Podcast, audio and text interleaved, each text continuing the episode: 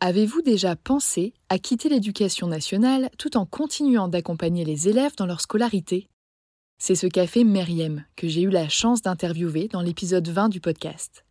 Après avoir enseigné la physique-chimie pendant 10 ans, elle a choisi de devenir COSI, conseillère d'orientation scolaire indépendante. En France, ce sont les psychologues de l'éducation nationale qui sont en charge de l'orientation des jeunes. Et on compte environ un psy-EN pour 1500 élèves. Face à ce constat alarmant et à une demande grandissante, Myriam a créé une formation clé en main pour transmettre ses connaissances et ses outils à celles et ceux qui, comme elle, souhaiteraient devenir COSI. Si je vous en parle aujourd'hui, c'est parce que la huitième session de sa formation débute en septembre prochain. Au programme, sept séances de 4 heures de classe virtuelle, durant lesquelles vous bénéficierez d'un enseignement pratique et concret, d'une communauté en ligne, de supports, de ressources et de méthodologies de conférences mensuelles et d'un suivi post-formation trimestriel. Pour faciliter votre organisation, Myriam a mis en place trois groupes de 12 personnes, deux en semaine, un le week-end. À vous de choisir celui qui s'intégrera le mieux à votre quotidien. Ces trois dernières années, Myriam a permis à près de 200 personnes de devenir COSI. Alors si vous aimez transmettre, informer et travailler au contact des jeunes, tout en exerçant un métier qui a du sens, en toute autonomie et à votre rythme, cette reconversion pourrait bien vous convenir.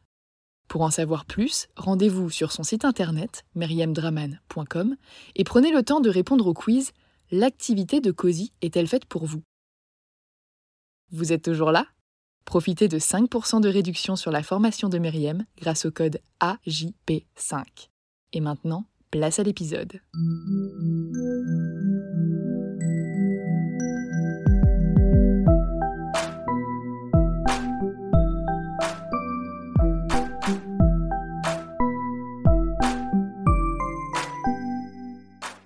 Bonjour et bienvenue sur Avant j'étais prof, le podcast des enseignantes et enseignants qui ont osé la reconversion. Je m'appelle Florence et j'ai été professeure des écoles pendant 6 ans avant de me reconvertir. Pour commencer mon activité de rédactrice sereinement, j'ai profité d'une disponibilité avant de demander ma démission.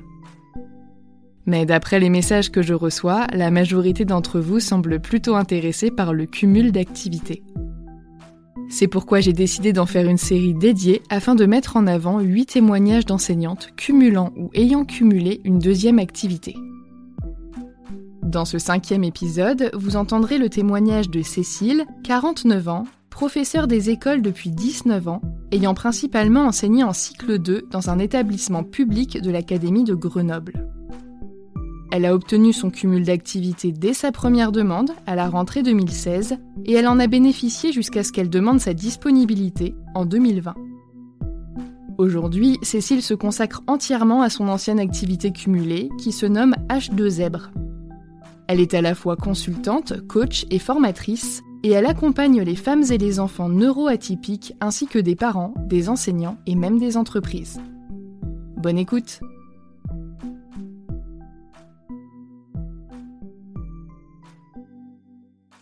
Les raisons qui m'ont poussé à demander un cumul d'activités, d'abord il y avait une envie diffuse euh, pas très claire, mais qui était persistante depuis plusieurs années, qui était latente, de peut-être faire autre chose, un peu différemment, etc. Mais quoi, comment, je ne savais pas trop. Et le déclencheur, ça a été la première fois que j'ai présent, que je me suis présentée au CAFIPEMF, donc pour devenir formatrice d'enseignants, où j'ai raté de un point, alors que j'étais déjà formatrice d'enseignants dans les faits, etc.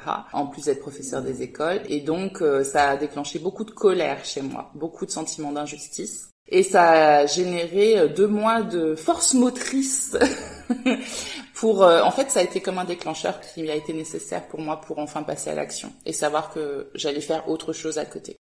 Donc concernant la demande administrative, dans mon souvenir, elle a été assez rapide. J'ai dû expliquer donc mon projet, ce que je comptais faire euh, comme activité accessoire et le soumettre à mon inspecteur pour être sûr qu'il n'y avait pas de conflit d'intérêt en fait entre ma mission publique de professeur des écoles et ce que j'allais faire à, titre d'activité euh, au sein d'une entreprise privée que j'allais monter moi. Mon inspecteur m'a conseillé d'inclure une clause d'exclusion concernant tous les élèves de mon école. Comme ça, il n'y avait pas de risque. En tout cas, euh, tous ceux qui étaient en dessous de mon niveau de classe et que potentiellement je pourrais avoir un jour dans ma classe. Voilà. ce qui aurait pu être, m'être reproché, c'est de ne pas proposer au sein de ma classe gratuitement mes connaissances d'accompagnement des élèves et d'aide justement en termes de métacognition, de profil et stratégie d'apprentissage, etc. pour progresser. Et de dire, bah, en revanche, euh, voilà, si vous voulez que votre enfant progresse, bah, venez à mon cabinet et ce sera payant. Et après, en termes de, limites, c'était à peu près la seule. Hein. Euh, après, c'est plus euh, les limites du système plus que de ma demande de projet personnel. Voilà. C'est par exemple le fait que si on est à temps plein, on n'a pas le droit de cumuler avec une activité accessoire, ce qui est un non-sens. Si on décide de le faire sur le week-end, par exemple, sur son week-end. Mais en ce qui me concerne, j'étais à trois quarts temps, donc je savais que ça passerait. Mais je sais qu'il y a pas mal d'enseignants qui sont à temps plein et qui souhaiteraient développer cumuler avec une activité passion, avec un autre projet euh, qu'ils souhaiteraient développer, etc. Et qui, administrativement, n'ont pas le droit depuis 2016. J'ai été complètement dévouée à l'éducation nationale, mais comment te dire, euh, je suis devenue euh, un petit peu remontée contre cette institution. et il y a tellement de, de bâtons mis dans les roues à tous les enseignants. Et, et, je trouve que, en plus, ceux qui ont le plus d'envie, de motivation, qui sont les plus impliqués dans leur euh, fonction et dans ce qu'ils ont à offrir aux enfants, aux jeunes, etc., c'est souvent eux qui souffrent le plus parce que euh, c'est très très démotivant. Le, le, le, système est très très lourd, tout est compliqué. On a le droit de rien et, et de, de, moins en moins. Et, et c'est vrai que de fait, bah, il y a de plus en plus de demandes de, des démissions ou de demandes de rupture conventionnelle. Et comme il y a de plus en plus de demandes de départ, bah, l'éducation nationale sert encore un peu plus pour éviter la fuite des cerveaux. Donc euh, c'est un, c'est très infantilisant comme système. Comment résumer le cœur de ma seconde activité? Donc en 2016, ma seconde activité, ça se rapprochait d'un métier d'orthopédagogue. Donc j'accompagnais des enfants et des jeunes à faire le pont entre leur façon naturelle d'apprendre et leur point de force euh, dans leur stratégie et profil d'apprentissage, etc., etc., à faire le pont donc avec les attendus scolaires. Et il se trouve que la grande majorité de ceux que j'accompagnais avaient des profils neuroatypiques donc étaient en difficulté scolaire, notamment pour des 10, un TDAH et le HP beaucoup. Il se trouve qu'à la fin, la quatrième année de mon cabinet, donc euh, en 2019-2020, je n'avais plus, c'était pas un choix de ma part, mais je n'avais plus que des hauts potentiels. Et donc, euh, l'étant moi-même, mes enfants l'étant, et mes clients l'étant également, il y a un moment où je me suis interrogée, où je me suis dit, mais tu t'es spécialisé dans les profils neuroatypiques, mais peut-être que tu as encore une surspécialité, quelque chose à apporter de particulier, parce que ce haut potentiel, il t'a suivi et poursuivi toute ta vie. il y a quelque chose peut-être à aller apporter de ce point de vue-là. Et c'est venu en parallèle avec un projet d'expatriation, donc familial, avec mon compagnon et notre fils de 6 ans à l'époque. Euh, on souhaitait partir à l'étranger. Je vais essayer de faire très court parce que le, il y a eu beaucoup de rebondissements, mais donc euh, on devait partir s'installer à Montréal. Et donc j'avais fait le choix de fermer mon cabinet en 2020, mon cabinet physique, mais je souhaitais continuer en ligne à apporter des services autour de, ces thématiques, notamment pour les hauts potentiels. Et euh, bon, la crise sanitaire est passée par là, changement de projet, etc. On a atterri non plus à Montréal, mais en Martinique, où nous avons vécu un peu plus d'un an. Et j'ai développé donc pendant ce temps-là mon activité en ligne, qui a de fait évolué, puisqu'il y a une partie qui venait directement de ce que je faisais à mon cabinet physique quand j'étais du côté d'Annecy. Donc l'accompagnement des enfants, des jeunes, mais là étant en ligne, j'ai souhaité plutôt accompagner leurs parents parce que tout le travail de manipulation, par exemple, qu'on fait avec des petits, là étant à distance, c'était, ça me semblait compliqué et pas souhaitable.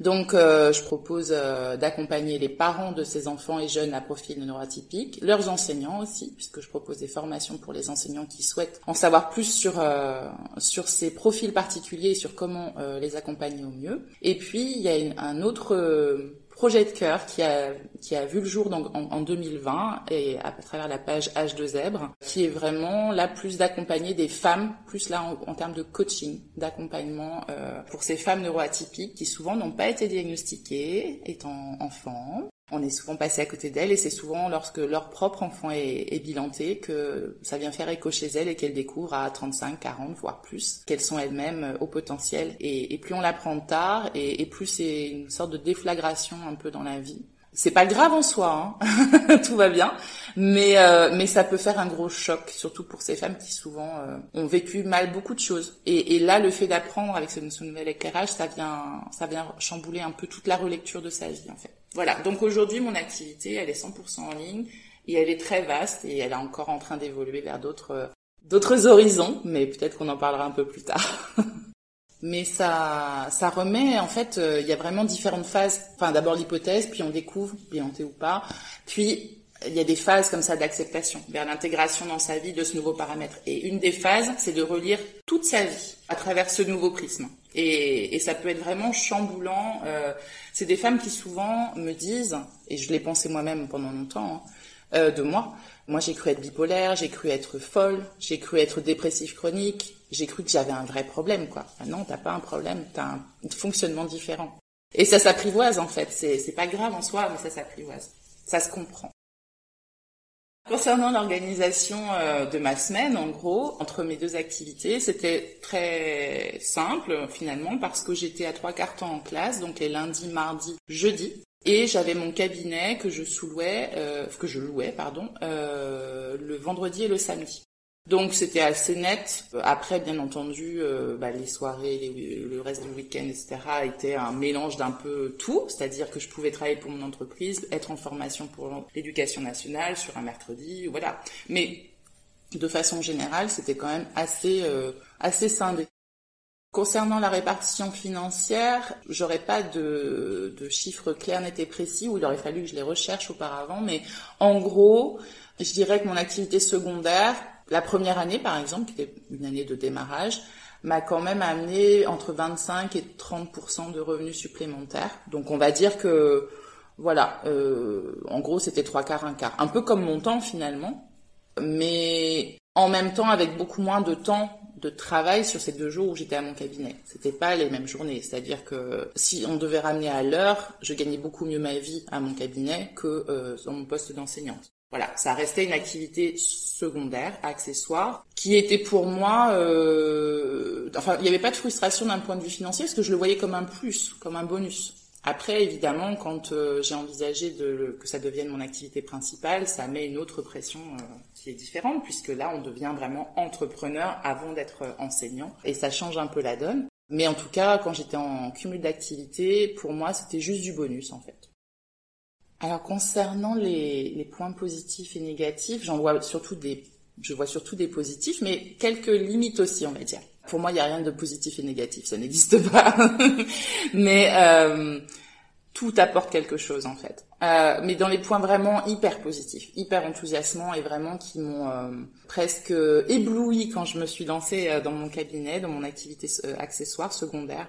Ça m'avait vraiment permis de retrouver le sens qui avait motivé mon envie de devenir enseignante, par exemple. Voilà, euh, et, et, de retrouver l'allant originel que j'avais, la passion que j'avais pour ce métier, avec en plus une dimension vraiment de liberté que je découvrais quand tu travailles l'éducation nationale. Alors, certains diront oui, il y a plein de vacances, tatati tatata, mais c'est des temps et de l'espace contraints. Les horaires sont contraints, les dates de vacances sont contraintes, euh, les temps de formation sont contraints, ton espace classe, etc. Où tu travailles, comment tu travailles, les contenus, même s'il y a une forme de liberté pédagogique, mais malgré tout, c'est extrêmement contraint et cadré. Ce qui a de bons côtés, mais c'est aussi assez enfermant.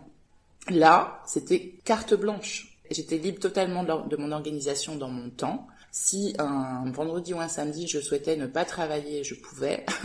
si euh, voilà, je pouvais choisir ces jours-là de prendre rendez-vous en plein milieu de journée chez le médecin ou euh, chez le coiffeur. Bref, c'est des, détails tout simples, mais tu découvres ça, tu fais waouh, ah oui, c'est cool. Euh, je pouvais organiser mon espace de travail, donc c'est un cabinet que je partageais avec une orthophoniste. Je pouvais l'organiser comme je souhaitais. Les contenus de ce que je souhaitais faire au sein de mon cabinet étaient totalement libres, mes méthodes aussi. Vraiment, ça c'était euh, c'était énorme et cette dimension de prendre le temps. On est toujours très pressé dans le dans l'éducation nationale, on a des, des, deadlines, on a des programmes à suivre, etc., etc. Et c'est normal, mais on est toujours dans cette contrainte et cette pression-là. Et là, je découvrais le fait de pouvoir prendre mon temps, prendre le temps, et ça, c'est énorme. Et de pouvoir, même si la consultation avec un enfant ou un jeune était de une heure, bah, parfois, souvent, c'était une heure et quart, une heure et demie, parce que voilà, bah, je pouvais prendre le temps. Et puis, euh, dans les, les, limites ou les, les, les, choses un peu moins euh, cool, mais je pense que c'est important d'en parler parce qu'on a tendance à idéaliser cette seconde activité quand on, quand on a envie de se lancer dedans. Et ça n'est pas que idéal. Donc, notamment, si on crée son entreprise, ben, il y a tout un, un pan à développer de de, bah, de création d'entreprise, de communication, de, de, compta, de voilà, qui sont clairement pas mes zones d'expertise, euh, de se vendre entre guillemets. C'est très moche comme façon de parler, mais en tout cas de vendre ses services, de, de communiquer et de on a souvent une espèce de complexe quand on vient d'un métier d'accompagnement comme que ce soit prof ou infirmière ou, psy, etc. à l'idée de se faire payer pour nos services parce qu'on est dans la relation d'aide. Donc il y a tout un travail à faire là-dessus. Puis euh, potentiellement, faut être ok avec l'idée de, bah, de travailler plus en termes d'heures aussi. Parce que de fait, quand on cumule, ben, on n'est pas obligé de doubler le temps de travail, mais forcément, il y a un temps de travail supplémentaire. C'est un choix ça veut dire que effectivement, je savais que les samedis où je travaillais, bah, je serais pas en train d'être avec ma famille ou d'aller faire euh, je ne sais quoi ou d'aller me baigner ou voilà. Mais c'est un choix euh, quand on a un projet qui nous motive comme ça. Et puis, euh, je pense qu'il faut être ok avec l'idée aussi euh, d'essayer de tâtonner et de potentiellement se planter. Et ça, c'est pareil, tout le monde n'est pas très ok avec ça. C'est pas forcément confortable, évidemment, mais ça fait partie des, potentialités donc, faut être ok avec l'idée que oui, bah ça, peut-être quelque chose va fonctionner, peut-être moins, peut-être que ça va fonctionner à un moment et puis ça va varier. Vraiment, c'est le pour moi, si je devais résumer le grand, la comparaison vraiment ultime entre système fonction publique et l'entrepreneuriat, puisque dans mon cas c'est le cas. On a d'un côté un truc très contraint mais régulier avec un salaire qui tombe et qui euh, est pas euh, mirobolant, mais qui est quand même euh, correct et, régulier, et sur 12 mois. Et de l'autre, eh bien, c'est la variation. Il n'y a jamais rien de, de stable dans l'entrepreneuriat, que ce soit en termes de revenus financiers, de temps consacré à l'activité, de mojo, parce que parfois on est vraiment dedans et parfois ben, on a des périodes de flottement. Euh, voilà, et, et donc c'est pas confortable ça. Faut, faut vraiment être ok avec euh, cette idée-là. La liberté, c'est aussi euh, lié à une forme d'instabilité. Si je devais euh, recommander une idée ou donner un conseil à ceux qui hésitent, qui en ont envie, si ça fait un moment que ça te titille, etc., moi j'ai envie de te dire, fonce sur un malentendu, on sait jamais, ça pourrait marcher.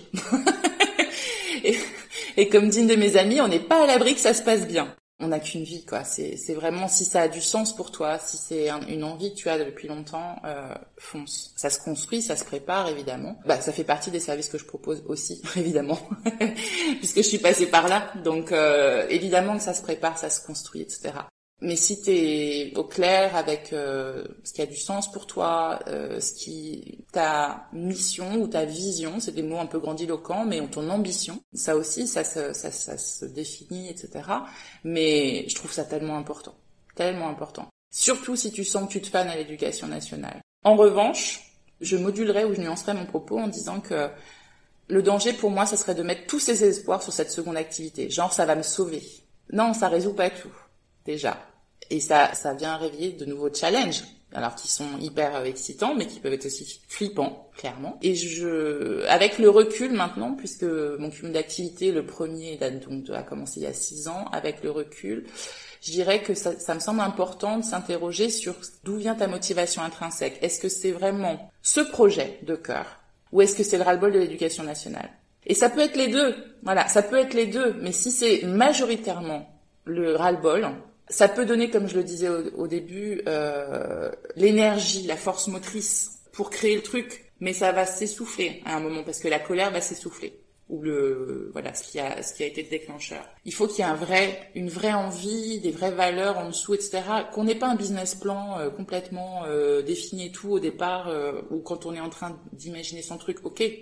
Mais être au clair sur ce qui meut ton projet, vraiment sur ce qui t'a donné l'idée, l'envie et que tu vois, même des fois à long terme, ça peut paraître complètement décalé quand tu n'as même pas encore lancé ton activité secondaire, mais de voir même grand, parce que c'est ça qui va donner la direction et l'élan et, des jours où ça sera un peu variable ou un peu down, qui va redonner euh, la direction et la motivation et le sens dans tous les sens de ce mot d'ailleurs.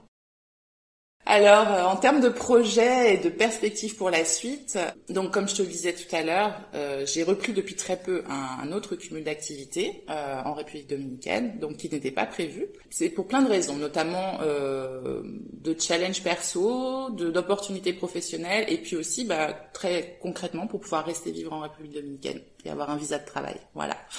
Donc c'est plein de raisons qui peuvent sembler comme ça assez matérielles, mais pas uniquement. Et en tout cas, en même temps que je vais continuer donc sur un poste de conseillère PEDA et puis quelques heures d'enseignement au sein de ce lycée international, j'ai envie de continuer à développer mes deux casquettes, à la fois 1, 2, 3 CAP, qui était donc ma société originelle et qui s'adresse plus aux parents et aux, enseignants, et puis H2L qui s'adresse plus effectivement aux femmes à profil neuroatypique. J'ai vraiment euh, envie de continuer à développer ça. Voilà, c'est, c'est même s'il y a des jours où on doute, des jours où on en a des jours où c'est compliqué parce que quand tu cumules, effectivement, parfois tu as des journées qui sont très chargées. Parfois tu as des semaines ou des mois où c'est vraiment le rush euh, et puis ça se calme, voilà. Mais euh, il y a des moments où on est juste crevé, où on est en perte de motivation, où on est en perte de repères parce qu'on est la tête dans le guidon. Et donc c'est important de, de, se reconnecter euh, à ce projet de cœur et à cette vision qu'on a, ce qui sous-tend notre action. Et après, bah, j'ai plein de projets sur le feu. J'ai été sollicitée pour écrire des livres. J'ai une commande de deux livres, mais là-dessus, clairement, j'avance pas du tout à la vitesse que je souhaiterais. Mais bon, ça verra sans doute le jour à un moment. Là, je suis en train de développer une nouvelle branche de mon activité, plus liée au monde du travail, donc l'aide à de la reconversion professionnelle, notamment pour les profs, mais pas uniquement. Des gens qui ont un projet de cœur à développer. Je commence à, à intervenir au sein d'entreprises, euh, à former des coachs aussi, des accompagnants pour les profils neuroatypiques. Il y a des collaborations qui sont en train de se mettre en place. Voilà, donc c'est mille et une choses. J'en faisais déjà 999, ben voilà. mais bon, j'assume et je m'y épuise un peu parfois, mais j'ai besoin d'avoir ce côté multipotentiel où je fais plein de choses et où je m'intéresse à plein de choses. Et, j'ai du mal à renoncer. Mais j'y travaille, hein, je me soigne. à renoncer à une partie de mon activité parce que en fait, chacune de ces cordes à mon arc, je les aime toutes en fait. Donc euh, voilà, on verra. Il y a un moment où les, journées ne faisant que 24 heures, où je serais peut-être contrainte de fermer une partie de mon activité pour me focuser plus sur une, ou deux. Mais pour l'instant, voilà, pour l'instant, je continue dans cette idée de déployer en fait. Merci d'avoir écouté cet épisode jusqu'au bout. S'il vous a plu, abonnez-vous pour ne pas rater les prochains épisodes. Pour que le podcast gagne en visibilité, vous pouvez le noter et le commenter sur votre application d'écoute favorite. Je vous invite également à le partager avec vos proches, vos collègues et sur vos réseaux sociaux. Pour soutenir le podcast financièrement, je vous donne rendez-vous sur Tipeee, une plateforme de financement participatif dont vous trouverez le lien dans la description de l'épisode. Les dons y sont possibles à partir d'un euro et ils me permettent de financer le matériel, l'hébergement et une petite partie du temps que je passe à créer ce podcast. Merci à Anne, Lucie, Colline et Aurélia pour vos dons.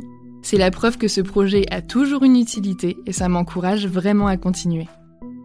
Retrouvez l'actualité du podcast sur Instagram et Facebook, at avant j'étais prof, ainsi que les liens vers les sujets abordés dans la description de l'épisode. À bientôt! Tu veux créer un podcast mais tu ne sais pas par où commencer Je pense qu'on a ce qu'il te faut. Notre programme 30 jours pour créer ton podcast répond à toutes tes problématiques. La conception de ton projet, le format de ton podcast, les visuels, le titre, l'enregistrement, le matériel, l'hébergeur, le montage, la communication, tout est réuni en un seul endroit pour faciliter le lancement de ton podcast. Mais au fait, nous, c'est qui nous? Moi, c'est Florence, créatrice et hôte du podcast Avant j'étais prof. Et moi, c'est Solène, créatrice et hôte du podcast Friendship. À nous deux, on a publié plus de 140 épisodes et réuni 120 invités à nos micros. Notre aventure podcastique a connu de nombreux rebondissements. L'euphorie du lancement, la solitude, les doutes, la persévérance, la passion et enfin les audiences qui décollent. Au fil des années, nous avons affiné notre expertise. Et aujourd'hui, nous te dévoilons toutes nos techniques pour créer ton podcast en toute sérénité. Alors, n'attends plus pour faire entendre ta voix. Rejoins-nous dès maintenant sur formationpodcast.podia.com et le podcast n'aura plus aucun secret pour toi.